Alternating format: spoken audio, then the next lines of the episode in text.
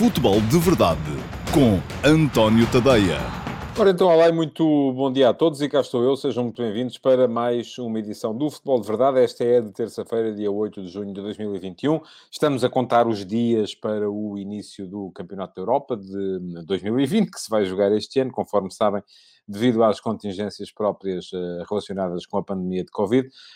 Um, faltam ainda, quarta, três dias. Três dias até esse Itália-Turquia de Roma, que vai uh, abrir oficialmente este Campeonato da Europa. Estou uh, muito curioso com o europeu. Acho que Uh, temos boas seleções, teremos com certeza um, uh, um campeonato da Europa aberto, com exceção daquela coisa que eu já sabia o que é que eu penso, acho que a França é muito mais forte que os outros, mas vamos a ver, isto não quer dizer que num jogo as coisas não, podem, não possam uh, correr ao contrário. Ora bem, hoje temos aqui uma espécie de edição de hiato, um, porque ainda não há europeu, a seleção também não joga hoje, só joga amanhã, portanto amanhã ainda vamos ter tempo para falar um bocado mais desse, de antecipar um bocado mais esse Portugal e Israel. Ontem não jogámos, eh, e portanto é, é um bocadinho o dia para arrumar aqui uma série de pastas, eh, nomeadamente a pasta, por exemplo, aquela pasta relacionada com a renovação de Sérgio Conceição pelo Futebol Clube Porto, mais três anos de Sérgio Conceição, se os cumprir, serão sete anos consecutivos à frente da equipa de futebol do Porto, algo uh, que nunca aconteceu. Uh, enfim, uh, Pedroto esteve mais do que isso, mas em três períodos, uh, e portanto são, um, não é bem, bem, bem a mesma coisa. E eu, aliás, hoje de manhã escrevi no último passo sobre o tema, tinha prometido ontem uh, que voltaria ao tema em, em breve, e provavelmente no formato escrito, vou ainda assim falar aqui um bocadinho sobre o tema hoje também, um, porque uh, continua aqui a fazer, mandar aqui a ressaltar da esquerda para bater nos cantos do cérebro essa ideia segundo a qual uh, em cima da mesa tinha estado sobretudo um pedido de Sérgio Conceição uh, para ter proteção, para ter para que o treinador não tivesse que estar tão exposto. Eu acho que isso na minha cabeça pelo menos não faz sentido nenhum, mas enfim, eu não estive lá dentro, também não esteve quem escreveu essas coisas, não é? Portanto, isto aqui, cada um vende o peixe que lhe dá mais jeito. E atenção, mais uma vez, volto a dizer, não estou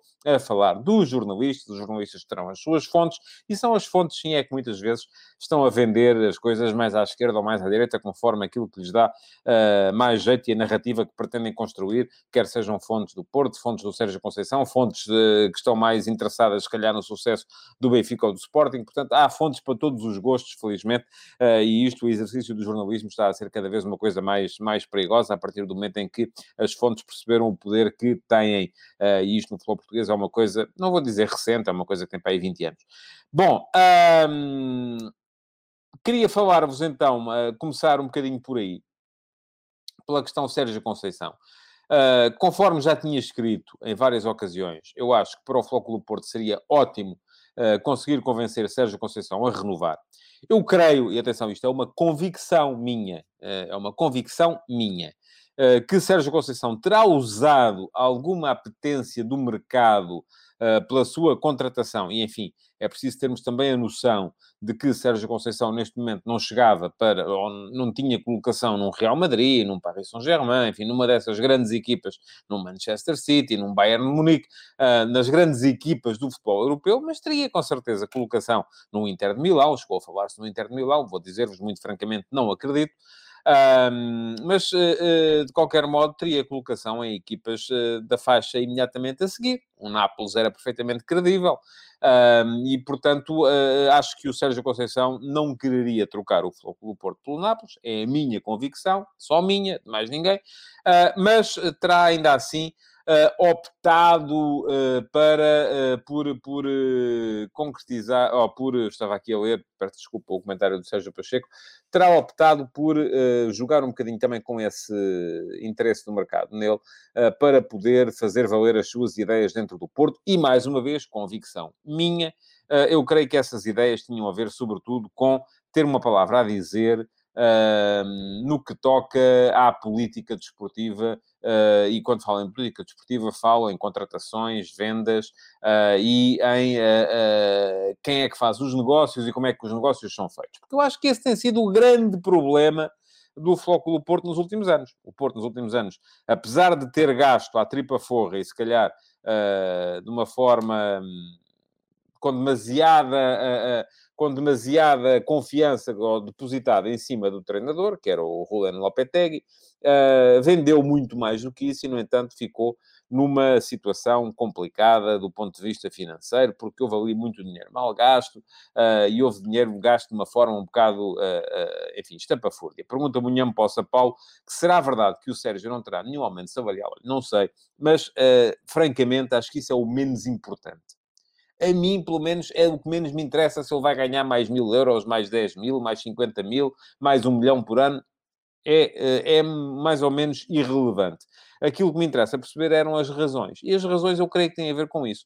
Um, Diz-me a Carla Sofia que não acredita que ele teria fácil colocação fora do Porto. Não, não tenho muitas dúvidas em relação a isso. Já lhe disse, acho que não chegaria para o, o, a primeira camada, o primeiro patamar das equipas candidatas à vitória da Champions, mas chegaria perfeitamente uh, para uma segunda, para um segundo patamar nos principais campeonatos da, da, da Europa, não, e sobretudo da Itália, onde ele tem, tem nome e tem mercado. Bom, ora bem. Agora, aquilo que eu tentei desmontar hoje de manhã, no último passo, e que vos convido a ler, está no antoniotadeia.com, desde as 8 da manhã, uh, aquilo que eu tentei desmontar é essa ideia segundo a qual Uh, em cima da mesa teria estado, sobretudo, uma, a, a, necessidade que Sérgio Conceição tinha de ser mais protegido, um, de, uh, de não estar tão exposto na sua comunicação. Enfim, bom, isso é não perceber, acho eu, enfim, mais uma vez, é a minha convicção, é não perceber o Sérgio Conceição. E eu fiz ali uma comparação com, com, com Pedroto, porque eu acho que, apesar de serem muito diferentes, eles têm uma coisa em comum. Ambos uh, travam batalhas uh, sobre batalhas. Uh, a história de Pedroto no Porto, e eu, eu acho que José Maria Pedroto foi provavelmente a figura mais fascinante do futebol português dos últimos 70 anos, uh, e, e, estou aqui a falar no, no, no, no, magistério de influência que ele exerceu enquanto treinador, não só do Futebol Clube do Porto, mas depois também no Vitória Futebol Clube, em Setúbal, no Boa Vista, uh, o período que passou fora do Futebol Clube do Porto, entretanto, com Pinto da Costa, por exemplo, no Vitória Sport Clube, em Guimarães, já com Pimenta Machado, um, é, é, é uma figura absolutamente fascinante, mas eu acho que há uma grande diferença entre os dois. É que as batalhas de Pedroto eram estrategicamente escolhidas. Pedroto escolhia batalhas de uma forma até, uh, eu até vou dizer, cínica. E atenção, eu quando digo cínica não estou aqui a, a, a, atacar, é bom que tenham uma noção disso. Eu, eh, eu, acho que as batalhas eram escolhidas de forma cínica porque eram escolhidas de forma a retirar ganhos dessas batalhas.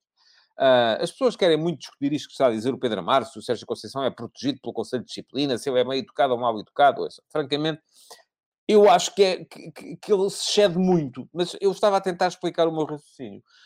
Pedro, eu vou, uh, para quem não leu, vou aqui uh, chamar a atenção para, para aquilo que foram as três passagens de Pedro pelo Porto.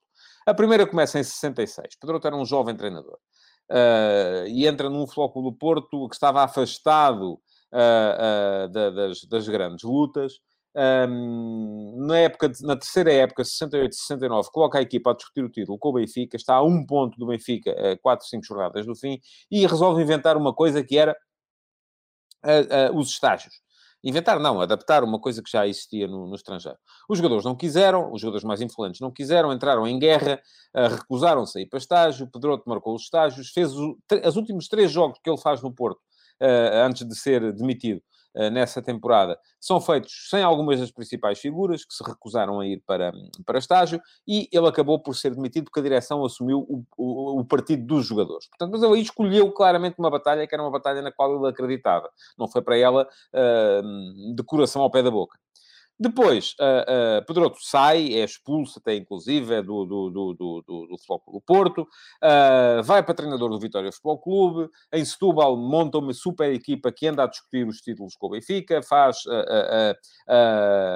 faz inclusive carreira nas competições europeias, vai para o Boa Vista, no Boa Vista faz um segundo lugar no campeonato, e atenção, estamos a falar de uma lógica de campeonato que era muito diferente da que existe neste momento, e é quando Pinto da Costa vai para diretor diretor do futebol do Futebol do Porto, que Pedroto acaba por voltar ao Porto em 76, tinha acabado de ser segundo no campeonato atrás do Benfica, uh, uh, e uh, nessa altura acaba por regressar ao Porto, até teve que ser montada uma Assembleia Geral para ele poder voltar, e é aí que Pedroto começa com.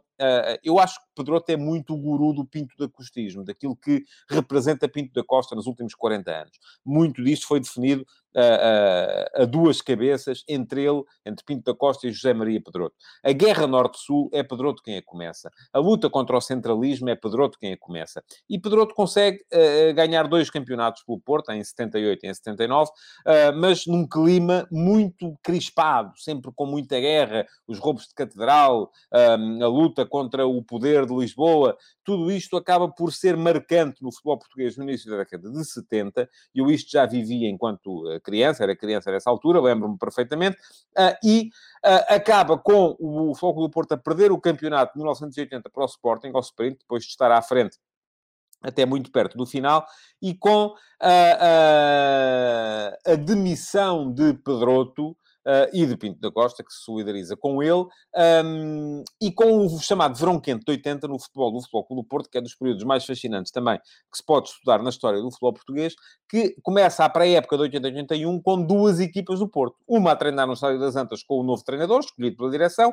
Hermann Stessel, uh, o austríaco, e outra no Parque da Cidade do Porto, liderada por uh, José Maria Pedroto, um, onde estavam vários jogadores, acabaram por voltar quase todos ao plantel do Porto, menos um, Oliveira foi o único que não, que não voltou, creio eu, e acabou por ir parar ao Sporting um ano depois.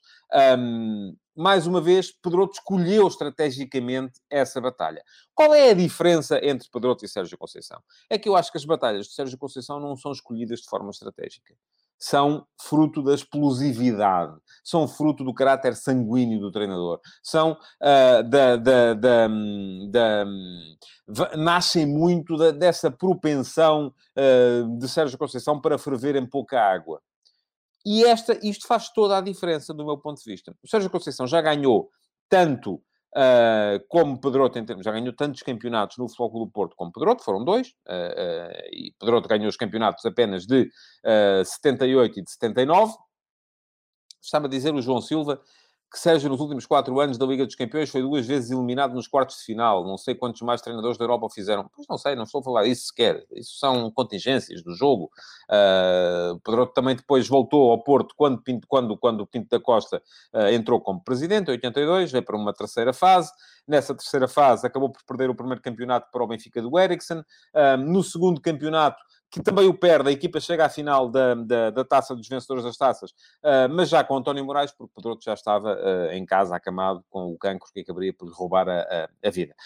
Um, enfim, são, são um, dois treinadores com uh, um peso, se calhar, enfim, não vou dizer idêntico, nem acho que nenhum treinador tem tanto peso na, nos 40 anos, quase que Pinta Costa leva como presidente do Porto, como teve Pedroto, mas uh, uh, acho que o Sérgio Conceição está um bocadinho, se calhar, já ao nível do Tomás Vladivic, que foi muito importante para Pinto da Costa, mas também na altura, de Arturo Jorge, que lhe deu o primeiro título europeu, o primeiro campeonato como presidente, um, de Carlos Alberto Silva, de Bobby Robson, José Mourinho, de André Vilas Boas, enfim. Uh, um, mas Sérgio Conceição estará já ao nível destes treinadores na importância que tem para, para uh, Pinto da Costa. Agora, virem-me dizer que uh, Sérgio Conceição, para continuar, teria querido ser mais protegido, enfim, não faz nenhum sentido, porque Sérgio Conceição é a exposição. Aquilo que, ele, aquilo que ele é como treinador, e diz o João Romano que é mal educado, enfim, não sei, não, não, não vou estar aqui a fazer, não, eu já tive, já, já o disse aqui uma vez, tive uma vez uma, uma, uma, cena chata com, com o Sérgio Conceição, ainda quando eu era jogador, ele depois desculpa, uh, enfim, todos nós temos os nossos momentos uh, de, de, de, de, de explosão, uh, acho que isso acaba por ser... Ele tem muitos, de facto, e de facto tinha muito a ganhar em perder isso, e em escolher estrategicamente as suas batalhas daqui para a frente. Faz muito mais sentido se me disserem isso do que uh, uh, se me disserem que ele precisa de proteção ou precisa de um, que alguém se meta à frente dele para não estar, não estar tão exposto. Acho que a exposição é parte importante daquilo que ele é como treinador do Futebol do Porto. Agora, o que ele precisa, de facto, no meu ponto de vista, é de escolher melhor as batalhas e, se calhar, está a escolher melhor a batalha e a batalha que lhe interessa neste momento é ter uma palavra a dizer no reforço da equipa e ter uma palavra a dizer na forma como o Flóculo Porto uh, pode uh, uh, apetrechar-se para ganhar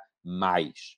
Diz o Sérgio Pacheco, eu acho que a única coisa que o homem pediu foi transferências com critério e pôr de parte dos agentes o máximo possível. Olha, Sérgio, estamos mil por cento de acordo. Eu também acho isso. Acho que não é uma questão de ganhar mais 100 ou mais 200 ou mais 300 em termos de salário, não é uma questão de ter que ter alguém a fazer cara feia para os jornalistas ou alguém a pôr-se entre ele e os jornalistas para, uh, para ele estar mais protegido, é uma questão de uh, uh, se encontrar ou, ou, de ele achar que a batalha que ele tem que travar neste momento, eu acho que ele está a ser inteligente, é a batalha para o reforço da equipa e é a batalha para impedir que haja uh, muita parasitagem à volta da SAD do Flóculo Porto, porque eu acho que foi isso que levou muito o Flóculo Porto à posição uh, complicada em que esteve nos últimos tempos, uh, com o fair play financeiro da, da, da UEFA. Bom, portanto, só para vos dizer que há uma, hum, há uma sondagem no meu Instagram, como há todos os dias,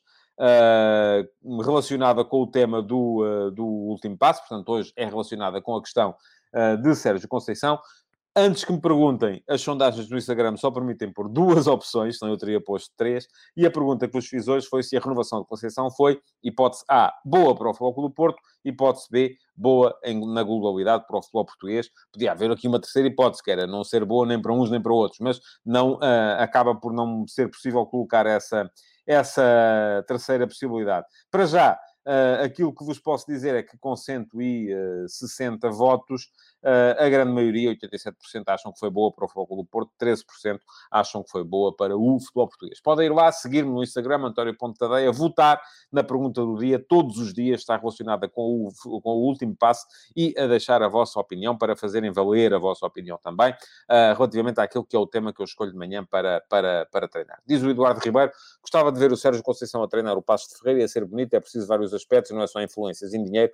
Ó oh, oh, Eduardo, o Sérgio Conceição já treinou o Sporting Clube Braga, já treinou o Vitória Sport Clube, já treinou o Olhanense, portanto já teve muitas oportunidades, já treinou a Académica, já teve oportunidades para o ver uh, treinar uh, vários, vários clubes uh, que não são o Futebol Clube do Porto. Agora, há patamares na carreira. Eu acho que a partir do momento em que o homem é quatro vezes campeão em duas épocas, em duas épocas com poucos recursos e contra as probabilidades, porque uh, o Porto estava debaixo das, uh, das limitações do fair play financeiro da UEFA, acho que lhe cabe também ser inteligente, escolher um bocadinho melhor as batalhas e travar a batalha da racionalização de recursos no interior da SAD do Futebol do Porto, porque acho que foi isso que falhou uh, durante algum tempo. Bom, tinha prometido, e vou falar agora um bocadinho da candidatura portuguesa uh, ao, ao uh, Mundial de 2030. Vou só ler este comentário do Josias Martins antes disso.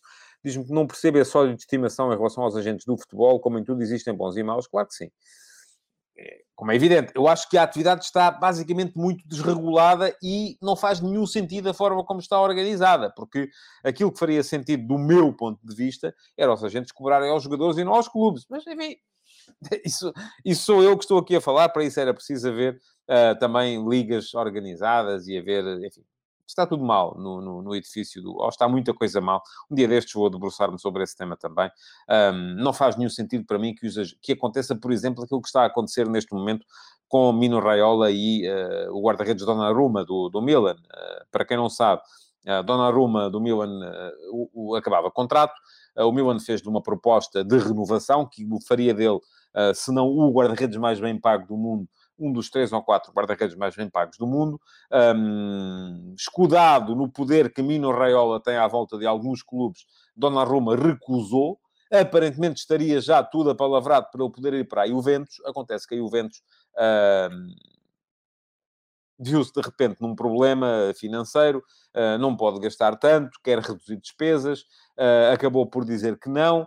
Uh, o Donnarumma, se calhar, até já estaria interessado em ficar no Milan, mas o Milan já arranjou outro guarda-redes e agora o Mino Raiola vai ter que encontrar um clube para colocar o Donnarumma, se calhar até ganhar um bocadinho menos, ou não.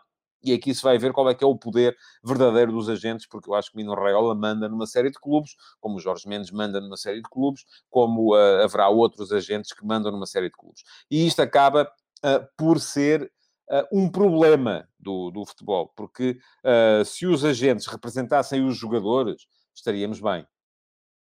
Agora, a questão é que os agentes representam mais do que os jogadores. Os agentes representam os jogadores e têm interesses nos clubes. E como é que se contraria isto? É muito complicado, sendo a atividade uh, económico-financeira do futebol absolutamente desregulada, um, como, como é neste momento, não é? Uh, porque uh, ninguém sabe muito bem de quem é que é o dinheiro, quem é que manda, quem é que tem influência, quem é que não tem, e, portanto, temos muitas vezes agentes a comprar e a vender. Porque ao mesmo tempo que estão a vender um jogador, isto para mim é claríssimo conflito de interesses. É claríssimo conflito de interesses. Agora, como é que isto pode ser contrariado?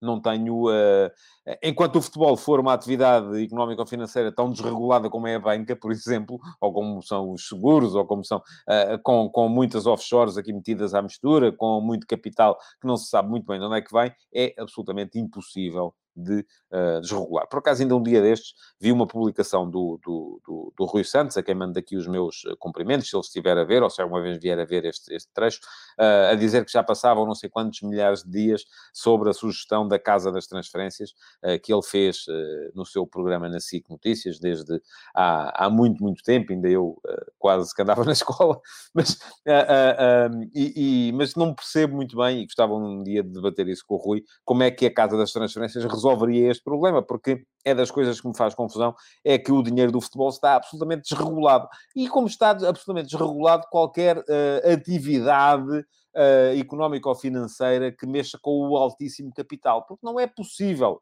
regular não é possível regular porque uh, uh, o sigilo bancário é aquilo que é, uh, o sigilo na constituição das empresas é aquilo que é e, portanto, estamos nas mãos da altíssima finança. E quando isso acontece é muito, muito complicado. Diz o Josias Martins que a culpa não é dos agentes, é de quem não regula. Eu acho que eles não regulam, mas é do, do, da cabecinha. Porque a culpa é de toda a gente, Josias. A culpa é, dos é de quem não regula, em primeiro lugar, e é dos agentes que aproveitam essa falta de regulação, em segundo lugar, para servir grandes grupos económico-financeiros que são eles que estão a tomar conta do futebol e a ficar com o dinheiro do futebol, até quem sabe, às vezes, para atividades menos, menos, menos lícitas. Bom, falar em grandes interesses, Mundial 2030.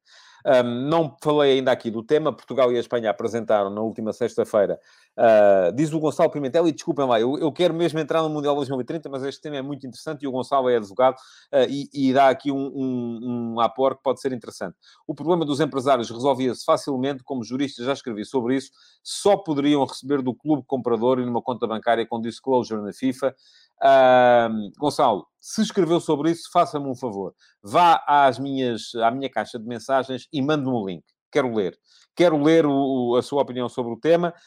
Um, não sou tão uh, otimista quanto o Gonçalo, mas gostava de ler ainda primeiro uh, o, o, que tem a dizer sobre, sobre isto de forma um bocadinho mais detalhada. Diz-me o Xavier Godinho, pede uma opinião em relação às palavras do dono do PSG sobre Mbappé, dizer que ele não vai sair a custo zero e que vai ficar muitos anos, não é pressionar o jogador e contrariar a vontade dele. Oh, Xavier, e se de falar, não paga imposto ainda.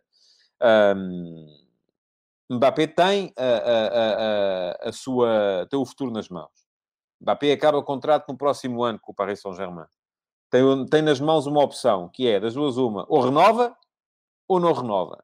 Se não renova, daqui a um ano é livre de sair a custo zero. Ninguém o obriga a coisa nenhuma.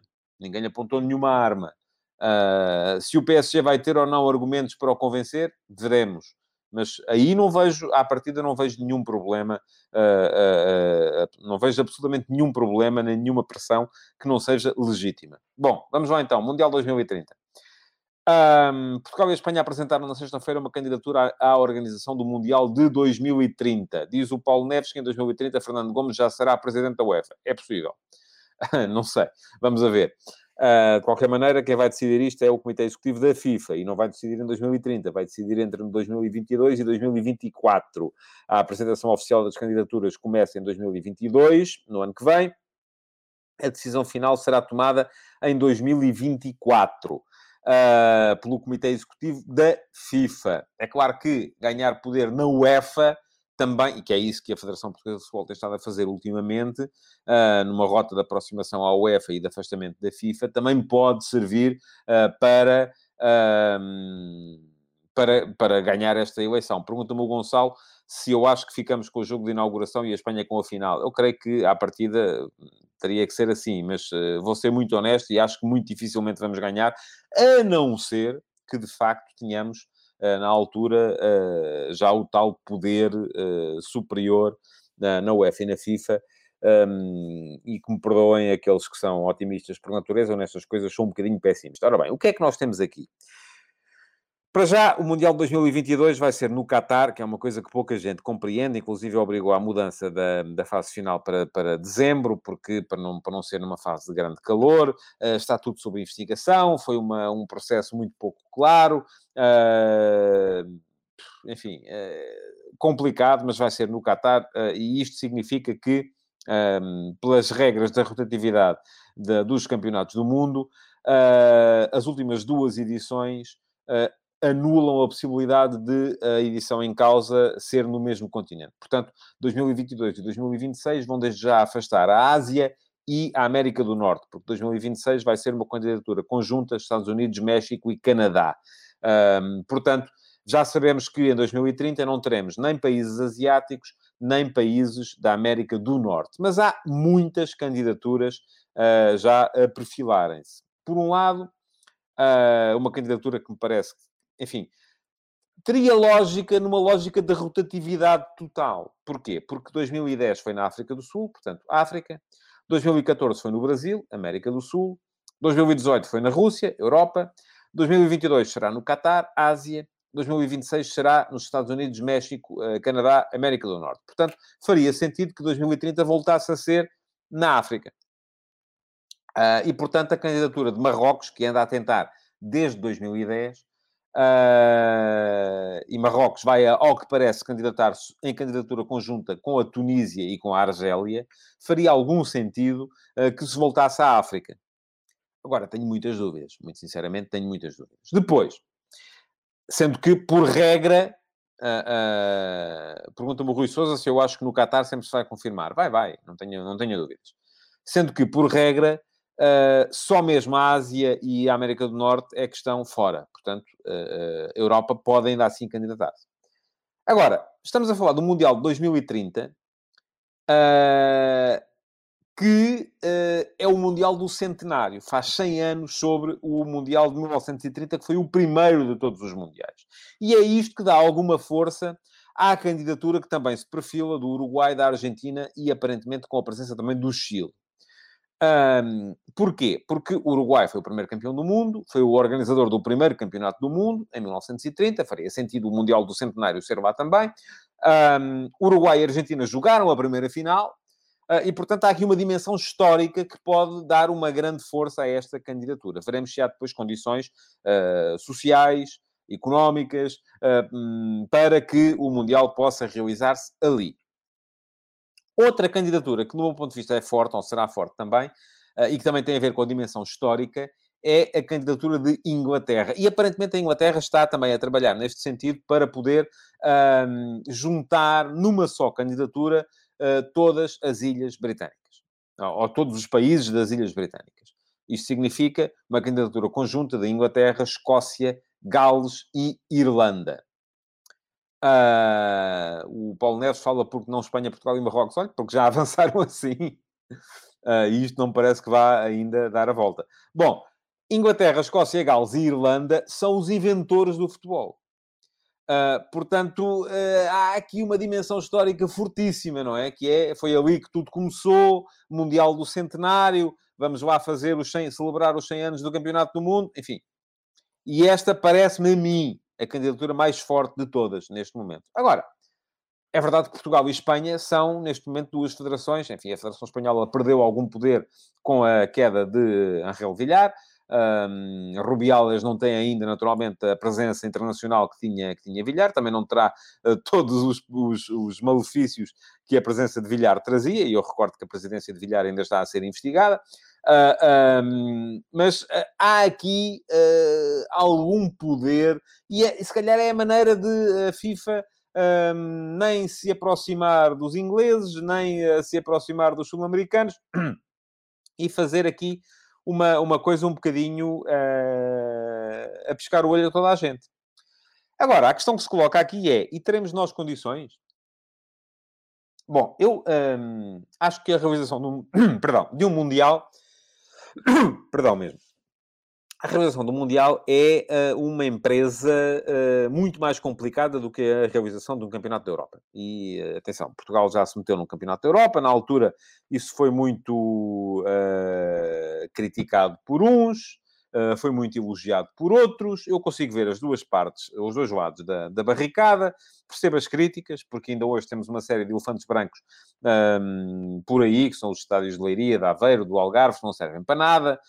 Um, enfim, mas estamos aqui a falar da possibilidade de, e se calhar isto diz o André Souza, estádios portugueses utilizados seriam apenas três, eventualmente quatro, não sei. Uh, agora também há aqui uma questão que é política, que é que estádios é que nós queremos mandar para a frente, queremos mandar os estádios dos grandes, ou não, ou queremos mandar, uh, aproveitar para uh, requalificar Uh, todo o Estádio Nacional, que era algo que eu acho que já devia ter feito há mais tempo, um, para poder fazer dele mesmo a casa das seleções, uh, para poder uh, também o resto do desporto português aproveitar um bocadinho, quando o Estádio Nacional for uh, uma estrutura digna, uh, outra vez, dos tempos que vivemos, eu acho que fazia sentido.